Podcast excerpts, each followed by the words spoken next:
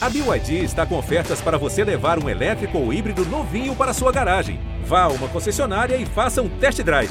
BYD, construa seus sonhos.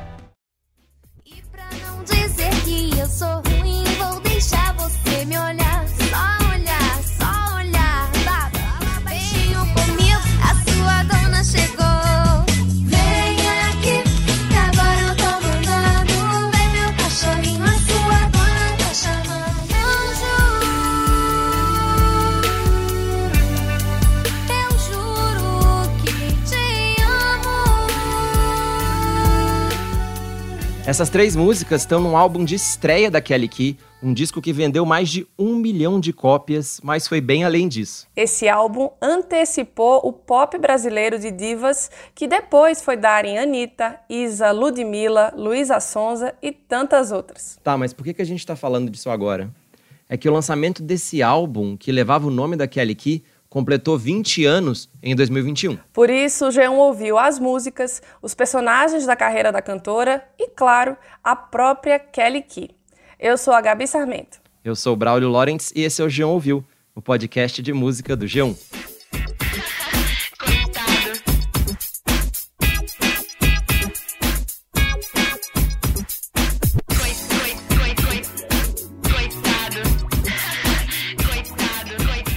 Olha, antes de falar desse álbum aí, do começo da carreira da Kelly, eu acho legal a gente dar aquela nossa costumeira contextualizada, né, Gabi? Vamos nessa. Você que está ouvindo a gente tem que entender que no começo dos anos 2000 não era comum ver tantas cantoras solo pop no Brasil.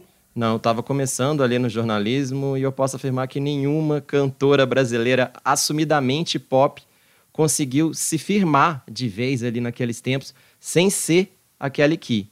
E foram muitas tentativas que eu acompanhei de perto. Teve, por exemplo, a Babi, que começou como dançarina do Faustão. Tinha a Julie, que era uma dubladora e lançou um disco bem inspirado na Katy Perry. Tinha a dupla Cassis, que eram umas gêmeas mineiras, que até apresentaram um disco MTV. Tinha o Dolls, duas irmãs funkeiras produzidas pelo Latino. E por último aqui na nossa lista tinha Lu Alone, uma mineira que saiu do gospel pro pop e depois voltou pro gospel. A gente poderia tocar trechinhos dessas cantoras aí, mas esse episódio é sobre a Kelly Key e é sobre ela que a gente vai falar agora.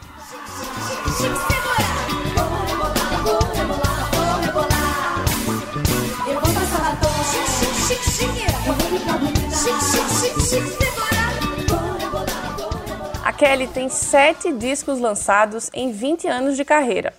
Hoje ela se dedica menos à música e mais à carreira como influenciadora fitness e lifestyle, com mais de 8 milhões de seguidores no Instagram. E a primeira pergunta que eu fiz pra ela foi mais ou menos sobre esse tema. A Kelly tem algumas temporadas que ela se dedica à música e aí ela faz umas pausas, seja para outros tipos de trabalho ou para cuidar da vida pessoal.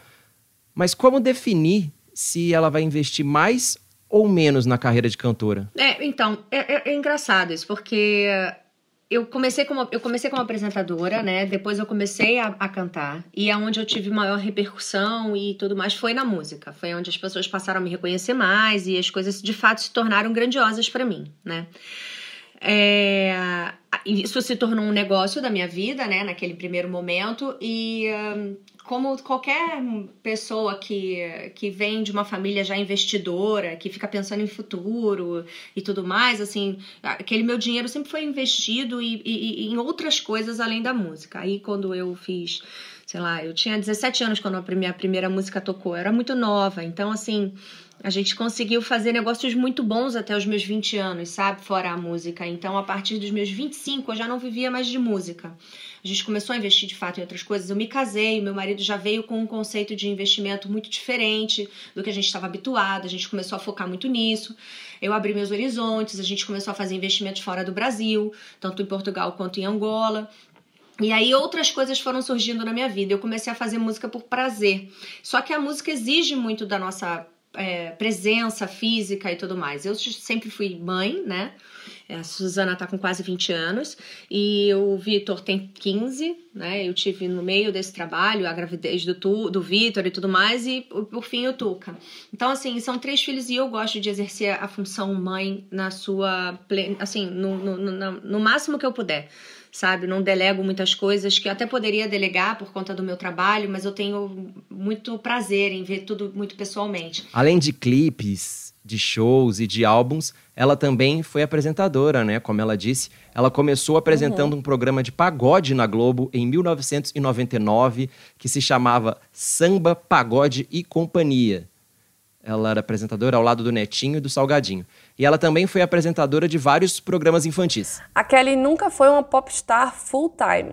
Ela sempre se dividiu entre a música e outros projetos. A diferença é que ela sempre deu essas pausas que ela explicou. E entre o sucesso da Kelly Key e o surgimento dessa leva atual de cantoras, com Anitta, Ludmilla, Isa, Luísa Sonza, Pablo, Julia B, Lesha, Manu Gavassi, muita coisa mudou e outras não mudaram nada. é engraçado. É, é, complexo. Porque, assim, a gente vê muitas mudanças no óbvio, né? Na questão do digital, na questão das entregas, né? É, mas o tempo de produção mudou pra caramba, porque você vê, a gente tinha um CD que a gente trabalhava um ano inteiro, a música durava seis meses de trabalho. Né? A, gente, a música não dura um, Hoje está muito difícil, assim, tá, a gente tem uma, uma rotatividade muito grande de música. E aí tem muita gente que me pergunta, você acha que a música se tornou algo descartável por isso? Tem muita gente que coloca dessa forma, né? É muito triste pensar nisso, mas eu fico, eu fico reflexiva quando me falam esse tipo de coisa, porque eu termino de trabalhar num álbum, eu já tenho que pensar em outro sabe? E isso se torna muito mecânico e assustador, porque a gente está falando de arte, arte é criação, isso leva um tempo. Então, é, fica mecânico. Então, esse é o meu medo, sabe? E, e eu acho que tudo tem que levar um tempo específico. Criação não é do nada, ela não brota assim. Ela aparece, ela vai surgindo e você tem que ter tempo para produzir as coisas. Então, eu acho que essa esse foi um, uma mudança muito grande que eu vi no mercado. É, e, e, bem assustador. Agora, outras coisas que não mudam, né? É o preconceito com o pop nacional, é uma pena a gente vê que mesmo hoje o movimento se tornando um movimento real, né, onde a gente tem muitas meninas em ascensão, é, mostrando cada uma o seu estilo, cada uma a sua qualidade, a gente ainda vê que elas sofrem muito preconceito, né? Não sei se por serem mulheres ou por serem do pop, porque mulher também sofre muito preconceito. É, em, vários, em vários momentos. A Kelly Key também contou pra gente como foi lidar com machismo e com assédio, principalmente no começo da carreira. É, eu, eu já passei por muita coisa, sem dúvida nenhuma, assim. É assédio, então nem se fala, né? É... E sempre fiquei muito triste, porque às vezes eu via boas oportunidades de trabalho, mas aí eu percebia para onde as coisas estavam caminhando. E aí eu já dizia, putz, que saco, vou ter que perder o trabalho porque esse cara é um babaca, sabe? Então, várias vezes eu passei por isso, como mulher, assim. E, mas o que foi interessante é que, como eu construí minha família muito cedo, isso foi, também não durou muito tempo, né? E eu sempre tive uma postura muito muito firme. Eu sempre tive uma postura muito boa e nunca fui frouxa em relação a isso, sabe? Sempre fui muito firme. E então essas coisas não permaneceram muito tempo, né? E graças a Deus eu entrei num, num, num, num tamanho, né, que cheguei a um tamanho muito rápido, cheguei a um certo tamanho muito rápido. Então, o que, que acontece? As pessoas também não abusaram por muito tempo. Porque a gente, a gente que, que vive nesse universo, a gente sabe que quanto maior você é, menos as pessoas abusam de você, porque você começa a ter muita opinião, né? E aí e começam a ter um certo tipo de medo, respeito, né? As coisas vão, vão meio que mudando de cena, cenário, mas assim, até chegar ali, por mais que tivessem sido seis meses, foram seis meses de ralação, de ouvir muita humilhação, sabe? Por ser mulher, por ser cantora, por ser bonita, por sei lá, por ter uma bunda grande, seja lá o que for, não interessa. Por rebolar, porque dança. Então, assim, é, ouvi muita coisa. Mas aí depois você constrói uma família. É, é impressionante, porque eu hoje, quando eu, eu entrego o meu trabalho para as pessoas, as pessoas falam comigo com um carinho muito grande e eu fico bem surpresa porque não fui aceita assim dessa forma lá atrás, sabe? E é surpreendente para mim. Por isso quando eu digo assim, ah, eu acho, eu não sabia que as pessoas gostavam tanto de mim. Eu vinha vendo que a galera na internet, pô, eu não tenho hater na minha rede social, você vai entrar ali nos comentários, eu não perco nem meu tempo excluindo ninguém. Pode ter uma foto que eu poste que não, a outra não tem a mesma opinião, mas não existe um hater tipo assim, sua flopada, sua ridícula, não vou dar um like, blá blá blá. A gente sai, a gente sai escondido pra beijar na boca e fazer amor. Essa música aí, Escondido, foi o primeiro single do disco de estreia da Kelly. Muita gente pensa que é baba, mas não é não. Mas as duas músicas foram feitas pelo mesmo trio A Kelly Key em parceria com o Andinho na composição e o DJ Cuca na produção. O Cuca foi maravilhoso, né? O Cuca foi quem, quem me, me, me ajudou a me descobrir, porque ele foi muito importante no meu processo todo. É, o Cuca, eu comecei no, com ele porque ele estava produzindo um álbum em que a gente estava lá, eu estava vendo a pessoa botar a voz e não tinha uma, alguém para botar backing vocal. Eu falei, acho que eu posso fazer. Aí eu fui lá e fiz um back vocal, que eu estava acompanhando a gravação, e fiz um back vocal daquele álbum. E ele disse, cara, tu, tu canta bem, eu tenho um projeto muito legal aqui. Esse projeto que ela está falando era o 2000, álbum do Latino, lançado em 1999 e gravado um ano antes. Uma das vozes do fundo dessa música que você vai ouvir aí, Solidão é Demais, é da Kelly Key, que ainda atendia pelo nome de Kelly de Almeida naquela época.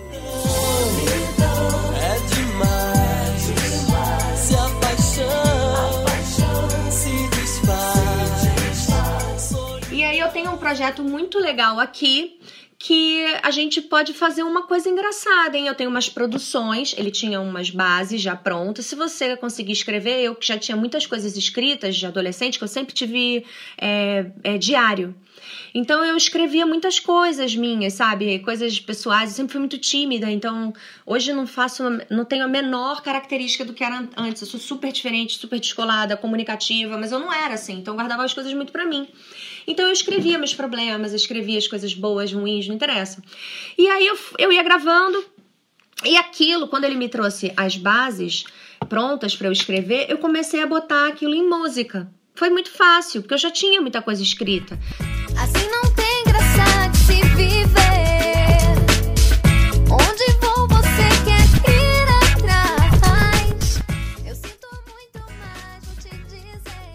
Essa música só Quero Ficar é mais uma da parceria dos três, Kelly, Cuca e Andinho.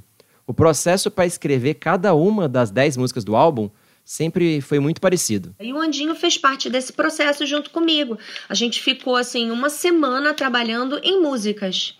Eu fui me descobrindo compositora e eu juro, eu morria de rir das coisas que eu escrevia porque eu achava que não fazia o menor sentido. Eu nunca imaginei ver aquilo como música. E aí nasceu o meu primeiro álbum, porque aí depois meu pai é, financiou a nossa ida para São Paulo, né? Porque a gente era do Rio, Cuca de São Paulo, então meu pai era meu pai sempre foi trabalhou com, com posto de gasolina, restaurantes, e ele tinha eu eu lembro disso que bonitinho. Ele tinha trocado a bandeira do posto dele, né, que era, sei lá, não lembro se era Shell, aí foi para Petrobras, Texaco, sei lá. Enfim.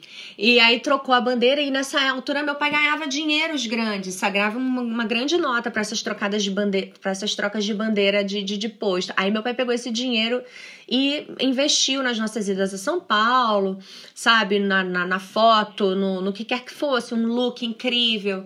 E a gente investiu nisso. E aí fui para São Paulo e gravamos, ficamos assim uma semana, inclusive meu pai foi junto. E, e aí a gente até brinca no cachorrinho, aquele assovio, é do meu pai. é, então assim, tem uma coisa bem familiar, sabe? O Andinho também foi e a gente criou o primeiro álbum ali. Com, a, a, com um pouco do meu diário, com um pouco disso tudo. Olhou, disse que eu era muito nova pra você mais. Agora cresci, você quer namorar. A gente ouviu na sequência as versões da Maria Gadu e do Marcelo Camelo para essa maravilhosa música que é Baba. Fica legal em versão MPB também, né, Braulio? Fica demais. Adoro MPB, funk, se tiver música Sim. clássica também compro também, ouço de boa. Mas eu resolvi perguntar para Kelly se ela achava que faria sentido lançar Baba hoje. Porque, quem não lembra, a letra é sobre uma garota bem novinha que cantava lá, tentava né, flertar com um cara mais velho, e ele só queria pegá-la depois que ela crescesse. Ou seja, o cara não quis pegar uma mocinha muito nova e foi zoado por isso. Mas será que ela acha que ela seria cancelada se ela lançasse essa música hoje? A arte, ela não pode ser engessada, senão você nunca vai criar nada. Né? A gente precisa ter liberdade de criação. É, ela tem razão. A gente tem que pensar que Baba é apenas uma história de uma mulher mais nova e um cara mais velho. E não é porque hoje a gente pensa mais antes de falar, o que é ótimo porque aí a gente não fala tanta merda, Sim. é que a gente tem que repensar tudo e, sei lá, censurar uma música, deixar de gravar uma música. E até porque os públicos, eles não são pré-determinados. Eles vão acontecendo, as coisas vão acontecendo. Você não tem muito controle. Se eu dissesse pra você que eu não acreditava em Baba, você acredita? E ela se tornou uma música muito forte pra mim. Ela foi a música que me apresentou pro mundo inteiro, sabe? É, não dá pra, tirar Baba da onde ela esteve e trazer pra um outro momento, apesar dela ter sido depois regravada por tantas outras pessoas e ela teve uma grande express- expressão na voz de outras pessoas, como inclusive a Maria Gadu. Então, assim, então, assim, não sei. Ela é uma música forte, uma música que marca uma geração, sem dúvida nenhuma. Assim como o Cachorrinho marca uma geração, a Doleta marca uma geração. Acho que os meus cinco primeiros CDs, assim, que foram lançados nos cinco primeiros anos da minha vida, marcaram uma geração. Eu vejo isso através do- dos meus shows e tudo mais. Não era algo muito claro pra mim, sabe? Nunca foi muito claro que eu marquei uma geração. Mas hoje eu entendo que eu marquei uma geração. Eu vejo o que está acontecendo muito. A minha maturidade é, me permite me dar esse crédito, sabe? Então isso é bem legal. Ouvindo as letras das músicas, fica muito claro que a Kelly Key tinha um discurso empoderado antes dessa palavra ser tão usada. Ela tinha 17 anos quando gravou esse disco e falou tudo que ela queria falar. Ela dizia que só queria ficar, ela dizia que queria tratar o parceiro dela como um cachorrinho, que queria fazer babá quem ela quisesse fazer babá. Ela podia sair escondido para beijar na boca e fazer amor ou querer um namoro angelical. Demais, porque ela era super dona de si. E no segundo disco, que se chama Do Meu Jeito e foi gravado em 2002, ela foi ainda além desse discurso feminista e gravou uma música que fala sobre preconceito racial. Se eu fiz essa canção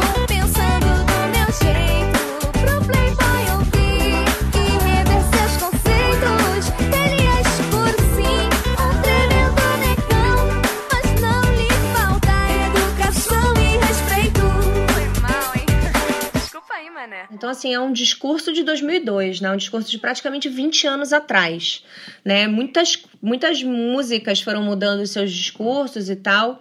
Eu não lembro da letra dela tintim por tintim, mas eu acho que ela fala muita coisa importante. E, ah, e eu sempre achei uma música muito forte, muito empoderada, muito boa.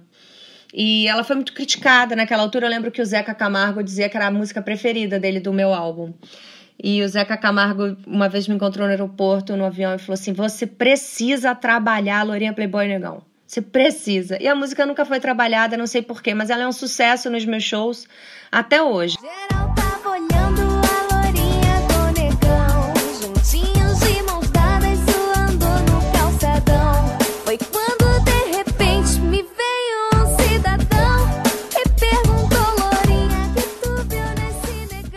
Mas antes de a gente dar voz para dois personagens que fazem parte do comecinho da carreira da Kelly, você fez uma última pergunta, né, Braulio? Conta aí. É isso aí, uma pergunta mais ousada.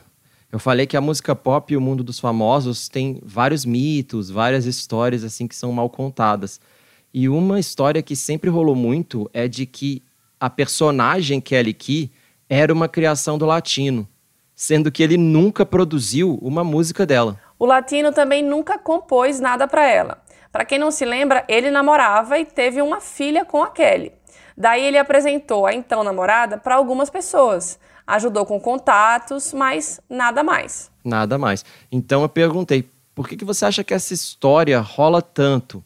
Será que não tem aí um quê de machismo? Sempre tem, mas também porque é isso que vende, né? Por exemplo, é, é, sempre quando esse assunto vem à tona em uma, uma entrevista, eu, eu sempre faço a opção de não citar, porque ela corre o risco de ser uma chamada de matéria que não tem o menor interesse. Né, porque ela não faz sentido, ela não tem fundamento. Então, é, é natural que os universos que a gente é, começa a circular quando a gente tá com uma pessoa, por exemplo, minha filha é uma influencer, né? E ela e ela e ela tem muitos trabalhos em mente e é natural que eu queira que a minha filha esteja com as melhores pessoas, as pessoas que eu acredito, que eu confio, né? É, então eu, eu ela estando no meu universo, quer dizer, se ela tiver, ela vê o meu maquiador, ela acha o meu maquiador bom, ela pergunta, poxa, será que você pode me maquiar num trabalho? Ou ela vê o meu fotógrafo, eu até mostrei para ela o, o fotógrafo do da, do meu videoclipe que eu gravei esses dias, há dois dias atrás, né? E aí ela, ai mãe, que maravilhoso. Será que. Porque ela vai fazer uma linha de maquiagens. Será que ele não faz as fotos para minha linha de maquiagem? Então é mais ou menos isso. Ela, ela, essas histórias elas têm muito mais leveza do que o peso que as pessoas colocam. Entendeu? Ela é muito mais suave do que pesada. Aí, como as pessoas levam pro pesado, eu prefiro nem dar continuidade, porque eu, eu tenho uma vida completamente diferente de tudo do que as pessoas imaginam em relação a isso. Entendeu? Então eu prefiro nem entrar nesse mérito. Nosso amor é uma montanha russa que desacelera quando a gente não se junta. Uma montanha russa.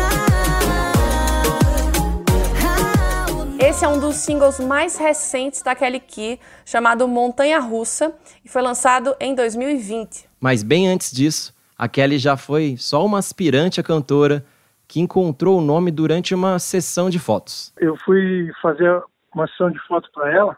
Esse aí é o Chico Aldi, um fotógrafo de celebridades que diz já ter feito mais de 1.200 capas de CD. E aí eu chamei ela, eu não, conhe, não a conhecia, eu chamei ela do lado do computador e falei, eu preciso do seu nome aqui para abrir uma pasta aqui no, no computador para poder fotografar, né? Aí ela falou, meu nome é Kelly Lombard. Eu falei, nossa, ó, o computador não está aceitando esse nome seu, não. Esse seu nome tem que ser Kelly Key. E aí ela falou, nossa, que nome legal. Eu falei, não, é a Kelly Key, você é a chave do sucesso. O Chico Aldi segue fotografando celebridades, mas ele também se dedica a fotografar cavalos. Leonardo, Sandy Júnior e Daniel estão entre os clientes famosos dele. Os nomes dos cavalos, porém, eu não sei. Vai ficar devendo, né, Braulio? Vou ficar. Mas uma noite chega e com ela a depressão. É esse seu orgulho que incomoda e é de pedra a porta do seu coração. A gente também foi atrás da responsável por vários dos clipes da Kelly Key. A Karina Andes dirigiu Anjo, um clipe feito para mudar um pouco a imagem da Kelly. Logo depois de Baba, a ideia era mostrar que a Kelly poderia também ser mais angelical ali, com um visual mais fashion. É que ela era uma cantora também de baladas românticas, não só de dance pop provocante. A Warner queria, me chamou justamente para dar um, um novo visual para ela. Né, para repaginar ela, é, para aproximar ela do mundo da moda, para deixar ela mais um, contemporânea e menos cantora iniciante, assim, sabe, na época, né? E Sim. aí eu fiz o anjo para dar essa, esse verniz, assim, um outro verniz mais mais fashion para ela. E aí foi o Anjo, que foi, enfim, o primeiro clipe que eu dirigi dela. Foi um, foi um super sucesso, foi super legal trabalhar com ela. Achei ela uma menina bem focada, bem super profissional. Eu lembro que a gente falou bastante de Janet Jackson, é, no sentido da imagem do, do quão pop era a imagem da Janet na época é, e, e, que a gente estava perseguindo um pouco esse caminho, né, essa referência para transformar ela numa cantora pop realmente com esse verniz mais, mais de moda. Mas eu lembro que eu fui bastante nos editoriais.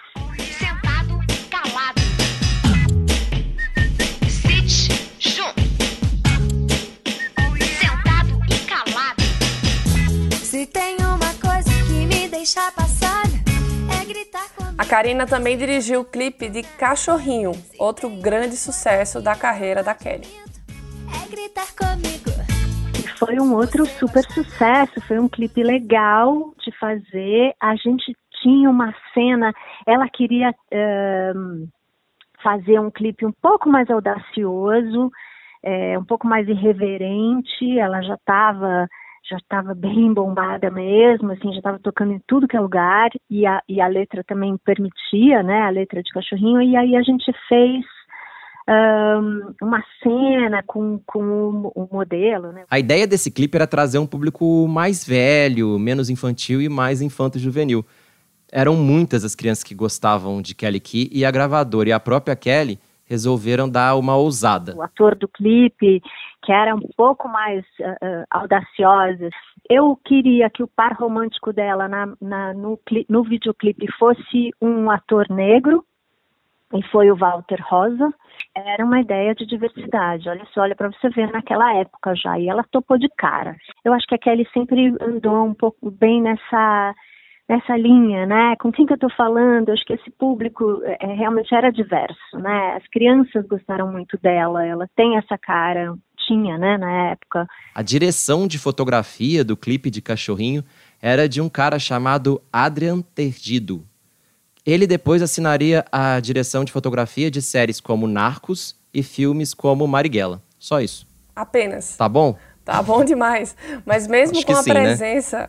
desse cara e da Karina, duas pessoas contratadas, né, para dar uma mudada na imagem dela, é até engraçado pensar que a Kelly ou a gravadora ou quem quer que seja queria trazer um público menos infantil com uma música que se chama Cachorrinho, né? É, mas essa análise da Karina é muito certeira, porque a Kelly sempre, sempre esteve em cima do muro, assim, entre o público mais novo e também um público que é mais jovem, que gosta não de música infantil, gosta de pop. Quando ela foi gravar o primeiro DVD, em 2004, muita gente se surpreendeu que grande parte da plateia era formada por crianças. Enquanto isso, lá no palco, ela estava cantando músicas com uma mensagem forte sobre temas como a mulher que sofre com uma relação abusiva. Por causa de você, não uso mais batom. Rasguei meu short curto, diminui meu tom. Mas foi inevitável. Depois de Cachorrinho, vieram músicas como Adoleta e Barbie Girl, duas das músicas mais infantis da carreira dela. Liga na ideia que eu vou te mandar.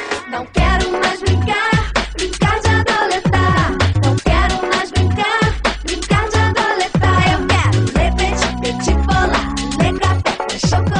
Foram mais dois hits de uma carreira que completou 20 anos em 2021. A Kelly segue com uma pausa na carreira musical, mas lançou em 2020 o álbum Do Jeito Delas, em que ela reúne cantoras da nova geração para recriar alguns dos sucessos que a gente ouviu ao longo desse podcast. Além da música, ela mantém a carreira como influenciadora e vem falando cada vez mais da saúde dela, conscientizando as pessoas sobre o hipotireoidismo e a psoríase, uma doença autoinflamatória na pele.